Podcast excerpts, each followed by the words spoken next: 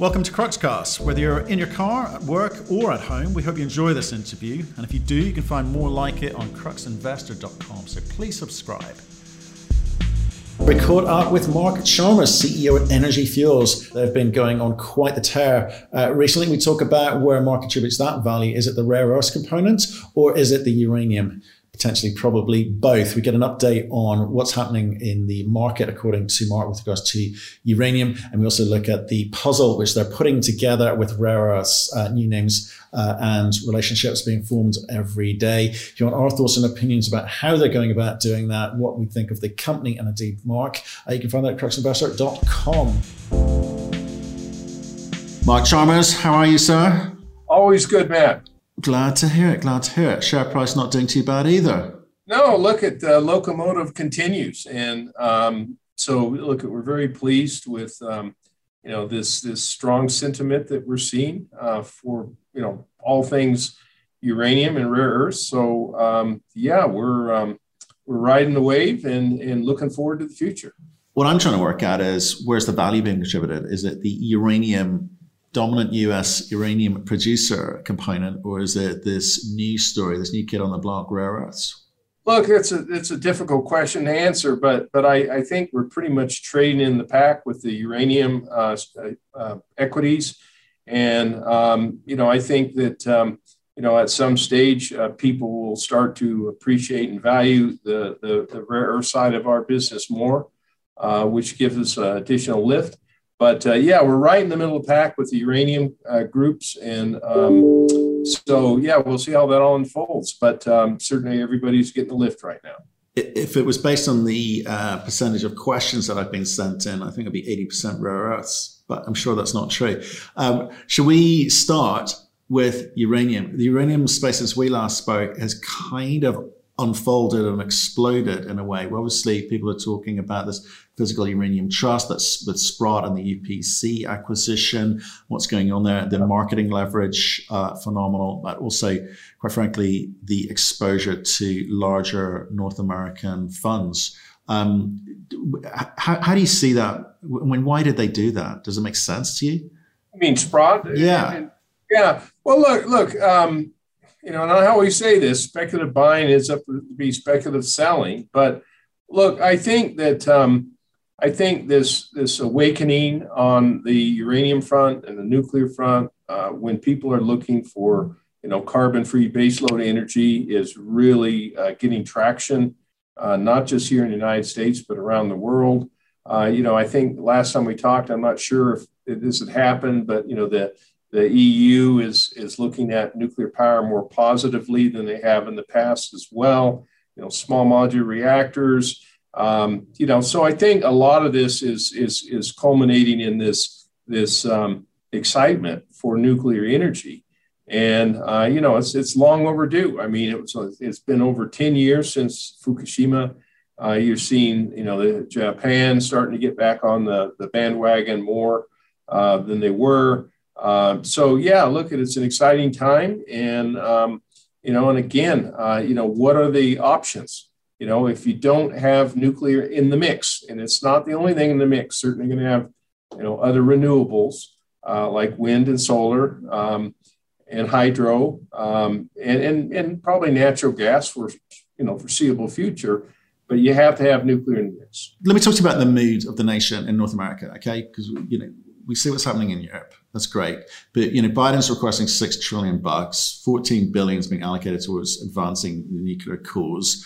Um, no, interestingly, no mention of the 75 million bucks, which had been a bipartisan request for a, a uranium reserve. I thought that was interesting, but it, it's bigger than that. There is a positive sentiment towards nuclear energy as part of the energy solution going forward. I couldn't help but notice you've done something with uh, Penn State and also the, with the DOE. Yeah, we we announced it was what a month or so ago yeah. that um, we had this uh, contract with uh, the DOE. Uh, this is focused on the coal-based resources, rare earth recovery from coal-based resources, and that was the second award that we received from the Department of Energy. Uh, there are some other awards uh, coming that we will apply for. Uh, you know, it's not, uh, you know, the, the, these are studies. but it certainly is um, a, a, good uh, sounding board with the Department of Energy and the Department of Defense in certain cases uh, for the efforts and the progress that we're making in this rare earth space. So, uh, you know, we're still going for the, the brass ring here when it comes to the rare earths. Uh, we're going for the brass ring when it comes to uranium. As a matter of fact, all critical materials. You know, we're we're we're we're, building that narrative uh, for all the right reasons, and uh, we just think it's a great place to be. No, it is for sure. But just just stick with uranium for a bit. Is it a case the market's moving, and the, why I ask what the mood is because there's been a real kind of um, increase in equities for uranium juniors without anyone having to do too much. Spot price hasn't exactly been helping, hasn't, hasn't really done too much.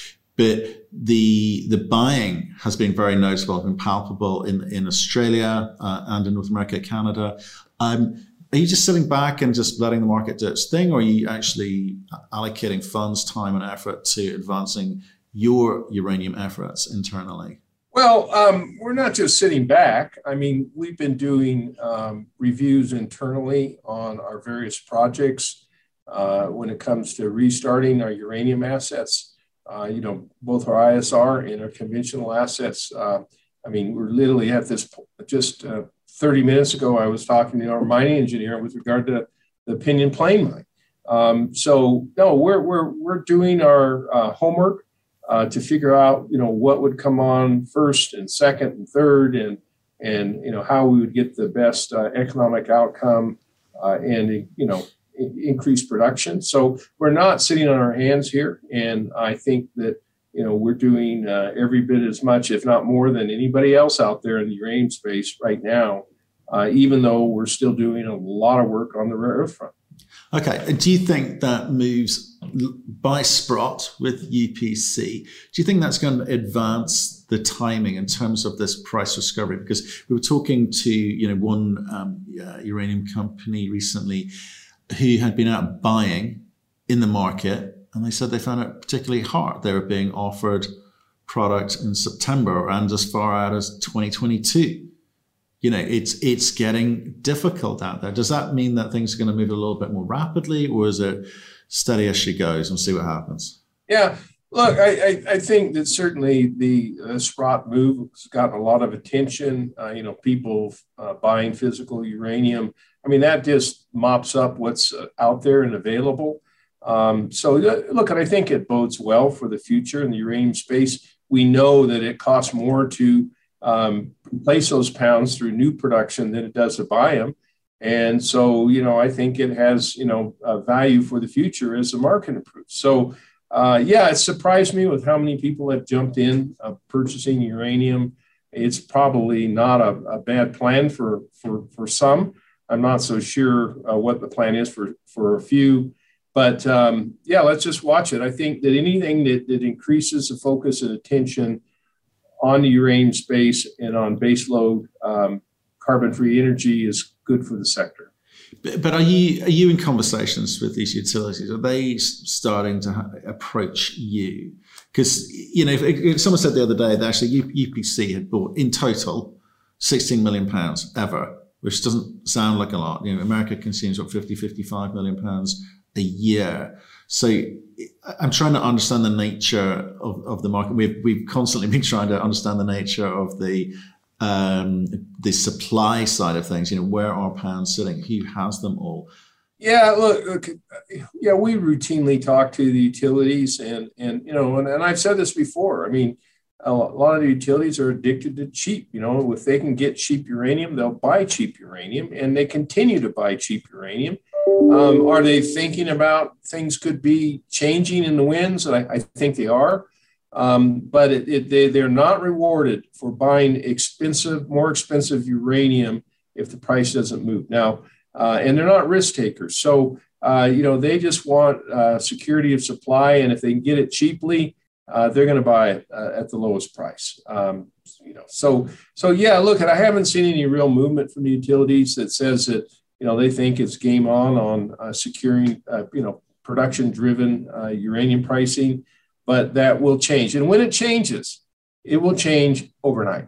It will change so quickly that everybody's heads will spin because just like we saw in uh, 2006, 7, 8 period, when the price went right up through the sky, it, it changed and everybody started buying uranium. Everybody started doing contracts, you know, so, so, you know, that's how it'll happen. It's not going to just, you know, inch up. When it moves, it will really move, in my opinion. So when it does move and it goes up quickly, with, with your experience or your, your, your opinion, is you, have said to me a phrase before, not all boats will float.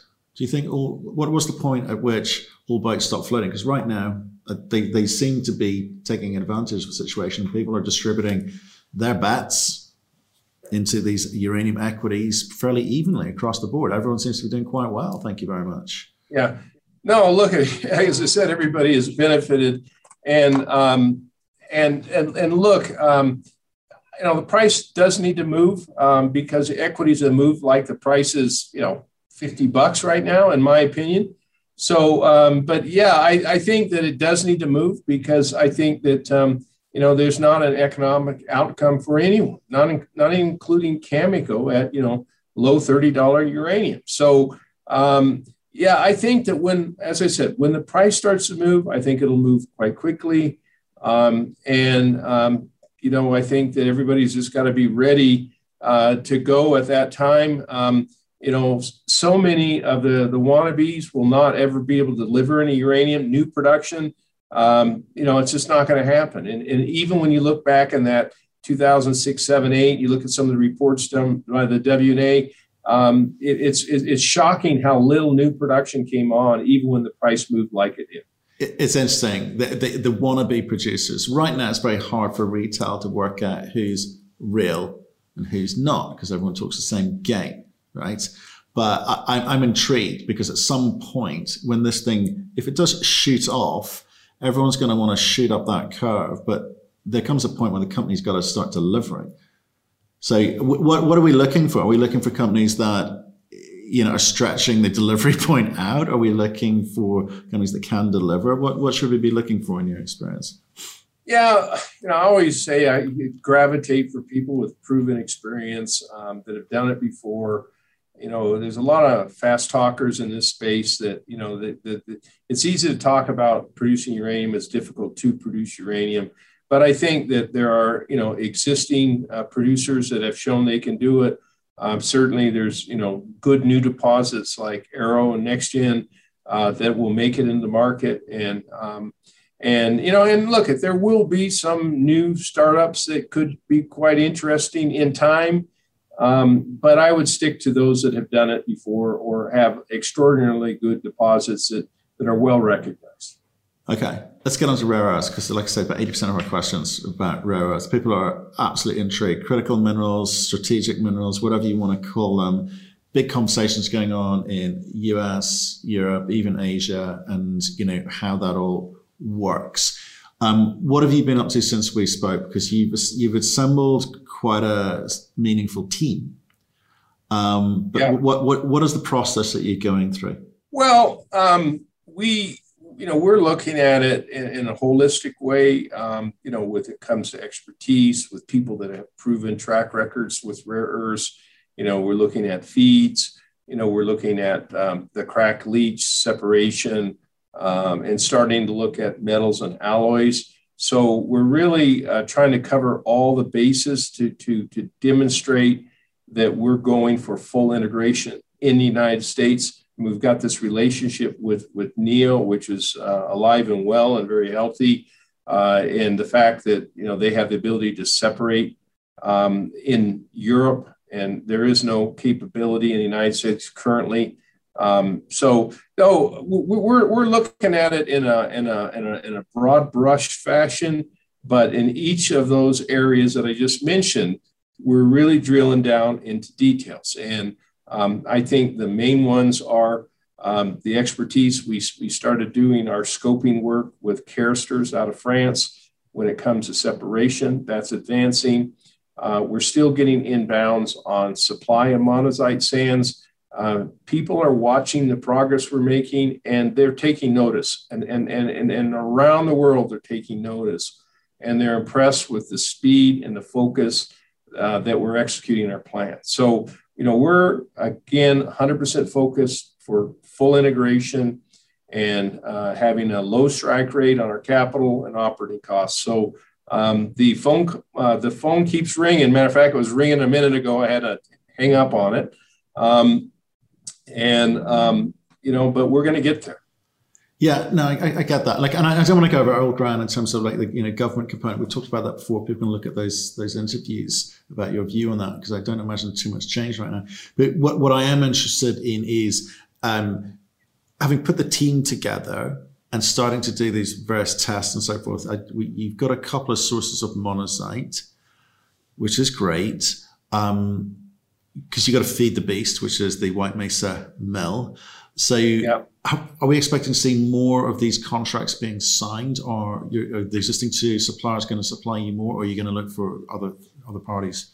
Uh, yeah, look, look, and I, I think it's going to be a combination. Um, we we are, you know, have the arrangement with with Chemours. We signed um, um, the MOU with Hyperion. We're talking to probably at least a half a dozen other producers of monazite um, around the world. And it, it, it can be, uh, we're going to build the book uh, for feed to the, to the mill in a number of different ways. And, and we provide different options. The Chinese just, you know, established themselves as a monazite processor. They said, we're open for business. We'll buy monazite. And they've been buying monazite from various parties around the world. We're doing the same thing, but we're also um, making sure that people understand, particularly those that have significant quantities of monazite, that we will consider other options in addition to purchasing their monazite. So, um, yeah, we want to we want to demonstrate to the market that we have adequate sources of feed from various uh, sources, um, that it's secure, it justifies full integration, and it also justifies that we're going to achieve significant scale in the market. So, um, but at the same time, we have to be able to do the value chain add uh, when it comes to the crack, the leach, the separation, and potentially metals and alloys. And each of those steps have margins. And so we're very focused on that as well. Okay, and I, I do want to come back to that, but just just just on the kind of the feed. Obviously, monazite's one thing. Are you looking at different types of um, feed and supply, whether it be from uh, tailings or clays or other types of uh, ore which you may be able to extract rare earths from, just in terms of diversifying the risk in case something happens with the monazite market, prices go up, affects your margins? Yeah. Well, look at our, our, our main focus is on the monazite sands uh, because of the grades, and, and there seems to be uh, fairly significant quantities of monazite sand material out in the market around the world. Um, but, like, for example, the DOE contract is on um, rare earths from coal-based resources. So, so that's another potential source in time. Um, you know, ultimately, we will start looking at, um, you know, some of the hard rock monazite uh, projects that are out and around in either North America or around the world. Um, but our first focus is the monazite sands. And, and, and and and that's kind of built around this this first relationship we have with Chemours. Um, and we do believe that there are sources out there uh, that are ready and and and, and willing and, and wanting to come to another jurisdiction outside of China. And uh, White Mesa is that other jurisdiction right now. Yeah. So okay. So you're stick to the knitting for a while. Monazite, is the focus, but there's optionality there. I say with the, the, the, Penn State stuff, for instance, right? Is that what you're saying? Yeah, yeah, in time, and you know, but but the beauty of the monazite sand, and I call it the monazite plan, is it's the economics, it's the grade, it's the economics of processing, it's the fact that it contains uranium and it contains thorium, uh, which potentially uh, you know might have some value uh, in time as well and, and those are all differentiators of, of, of what our strategy is compared to others. You know, what we want is what others can't deal with. And, and it's the best sources of rare earths out there in the entire world. So, um, you know, why look at things that are going to be less economic? You know, we're focused on the, the big win here. Okay. And as I said, the brass ring and the monazite sands, we believe is, is the, you know, it's where our focus should be. Okay. Okay, okay. Start at the top. Start with the bigger, biggest revenue opportunity, and work your way down the list. Okay, fine. Who's calling you? Geez, I, I, I can't say, but um, but I can say that all the monazite sand producers that, that I know of and uh, in the world, and every now and then I get surprised with somebody else, um, they know what our strategy is. And, um, you know, some of them, like Chemours came across quite quickly. You know, they were shipping to China. Uh, of course, you know, having a, a, a US centric focus was uh, important to them.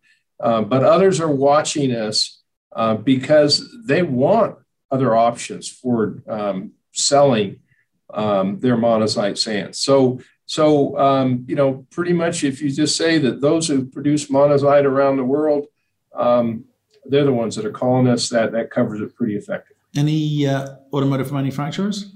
Well, I've I've said um, you know publicly on a number of occasions we we are getting inbounds from um, um, you know, a couple um, major car manufacturers that have, have heard and uh, seen some of the presentations I've done uh, on the rare earths. And, um, you know, it's still early days, but, um, you know, they're recognizing that they need diversification uh, of the critical materials that they need for this EV revolution. And uh, so that's getting quite interesting. But it, it it's it's even more interesting that, that they're calling us, not the other way around. So, and just finish on the monazite, I promise. Um, is if I look at the market at the moment, there's not too many players, obviously, and uh, if, I, if I look at people like MP, who kind of had a renaissance, uh, you, you, could argue, um, given their previous, previous debt problems. Um, they're starting to take market share. Are you, are you going to miss the boat, or do you think there's enough space for everyone to play? Look, the forecast I'm looking at, they're saying that the demand for uh, rare earth elements, particularly the magnetic rare earths, is going to increase fivefold in the next 10 years. I think that the market requires and needs the production from all the above. And so, you know, China is going to always play a major role uh, MP, Energy Fuels, Lynas, and others, uh, there's room for everyone who can be cost competitive and who can actually produce. Okay, so you got to be able to produce, and then you got to be cost competitive. Um, I mean, look at the the MP plan is different than ours. You know, they've got a mine. Uh, they're focused on bastnäsite. Um, they're cash positive uh, because they can ship their their concentrate and, and not a rare earth carbonate, but it's a, like a flotation concentrate uh, to China and, and actually make a profit on it based on its rare earth content. Uh, and and they are also looking at uh, you know restarting some of their process plant uh, at MP, at Mountain Pass. So it's a different focus and and our focus on the monazite that's that's got high distributions in both the light and the heavies. A lot of the bastnäsite does not have heavies or has very limited heavies. So you know, it's we, we just have a different strategy how we're going forward versus Mountain Pass. Is your strategy, or do you still feel that your strategy can avoid having a Chinese component to it? That's the plan. I mean, again, it's a small world um, you know, a lot of the manufacturing of the end products um, still are done in China, but uh, you know, our focus is is to to carry out as many of the steps of integration that we can at White Mesa or in the vicinity uh, to get the economics uh, and the margins required for sustainability. Okay, how much longer will you have to um, spend? How much more money will you have to spend for, you can actually work out the economics of what White Mesa could become in terms of you know, potentially separation unit of it of its own? Because you've talked, you've given us a number in the past, but have you done any more work around that? Well, I, I said we're we've got the scoping study underway with Caresters. Um, they're saying that the scoping study would be plus or minus say thirty percent uh, for separation, so that would be you know more accurate than what we have right now. I mean, our financial models that we have uh, I think are, are quite accurate because we can pin down a lot of the costs, um, whether it's securing feed, um, cracking and leaching, transporting, uh, and even separation. You know, we've got numbers that are that have a basis for them, uh, and we try to be um, quite conservative, and we, we, we still find it very robust. We we think that uh, this monazite plan is a is a real winner.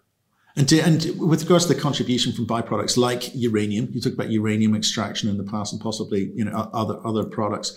To I mean, is that a big part of your own numbers? We'll, we'll see what comes out of the scoping study, but what, what, what's the dependence there? Yeah, look, the um, the main focus uh, in the monazite sands uh, and the main value is in the the, the neodymium, the praseodymium, um, the NdPr, and that's probably 60 65% of the value in a ton of rare earths. So it's really driven off of those two elements, and um, and and then the other elements, you know, are second, third, fourth to that. So um, so yeah, but everything counts. You know, I mean, if you've got a saleable product, uh, it all adds up. And, you know, when you start looking at you know margins that that uh, say are uh, you know 20, 30, 40 percent, you know, another five percent here or 10 percent there, it's material. And and and and you know, we think that the fact that you know a lot of the rare earth producers or want to be rare earth producers, they don't want the uranium, they don't want the thorium. We want it because it adds value. It adds value and it improves the economics of processing monazite sands. So, are you, with regards to obviously scoping study that on the rare earths component, we, we must remember you're a, you're a uranium company, you're a uranium producer. You, you've produced the most uranium in the US out of the White, White Mesa mill. Mill. You're going to have to start spending some money on that side of things too again, what's the moment you're looking forward? Because you know, for me, it's kind of like you know, when when does that fat lady start singing? Yeah. Well, look, the um, and I've said this again publicly that uh, we can get our uranium um, production going at a, a, quite a large scale. You know, probably pushing two million pounds a year with about 50 million of working capital. We do not need a lot of capital to restart our uranium um, production activities. Now, when we talk separation, um, at least initial stages of separation, we'll get better numbers um, in the next uh, month or two. Uh, you know, we think for 100, 200, you know, 250 million, we can we can get into um, production of, of separated oxides uh, for that kind of order of magnitude of, of cost. Now, when you look at either one of them in isolation, the strike rate to get there is so much lower than others. I mean, a, a typical rare earth um, uh, production company uh, with with the ability to, to to have full integration, you're talking a billion to billion and a half dollars. And when you talk about a lot of these uranium projects that you talk about, these wannabes, they're, they're saying they need, you know, 300, 500, 800 million dollars just to get started. So our strike rate is remarkable on all things critical materials uranium, rare earths, vanadium. Um, no one can beat us, in my opinion, on capital strike rate to get back up into production at significant scales. That's, that's interesting. It's interesting. You kind of forget about the debt debt component these companies are going to be laden with, which you know they yeah, are. Yeah, and, and, and we're we're, yeah. we're debt free, and and I'm not uh, adverse to uh, to debt as long as you have um, uh, line of sight to revenue streams. And um, so, yeah, look, we're, we're going to look at how we position ourselves uh, when we need to start up uh, either uranium or the rare earths. But again, you know, we've got a strong balance sheet right now with, you know, depending on how you count it up, uh, you know, in the order of $100 million um, of uh, working capital, cash working capital, or inventory. So we're, we're, we're not far off of the mark of needing, having the funds to do the, all the things we, we need to do. But don't spend it till you need to, till you've got certainty yeah. around the market. Okay. Um, Okay, really, really interesting, Mark. Look, I pre- appreciate the catch. It was, it was really a kind of catch up because the market's just got a little bit frothy again. I and I do think that these big generous US funds looking at this space now, a very small space. It's like it's kind of like you've you got a ton of water and one tiny little spout it's got to shoot out of. It feels like the momentum is building. Um, and it's really a question of trying to understand the timing. So get, get, get in while you can, I think would be my advice. Well, there's only so much legitimate product to invest in. Okay, and and and there's different types of investors. There's people that are just trying to ride the wave and get out. Um, and then there are people like these end users that are looking long term, and, and they've got to focus on those that can do it, and those that will be there, and those that can produce and have the cost structures to deliver. That's where Energy Fuels is. We're not riding a wave just because we're a flash in the pan. We are doers, and I think we've proven that over the years. And on the uranium and the rare earth fronts, we are going to continue to be doers and deliver. Thank you for listening. If you've enjoyed the interview, why not subscribe to Cruxcast or our website, cruxinvestor.com, and of course our YouTube channel, Crux Investor. Plus, you can catch us most days on Twitter and LinkedIn. We really love getting your feedback, so please keep it coming, and we'll speak to you again soon.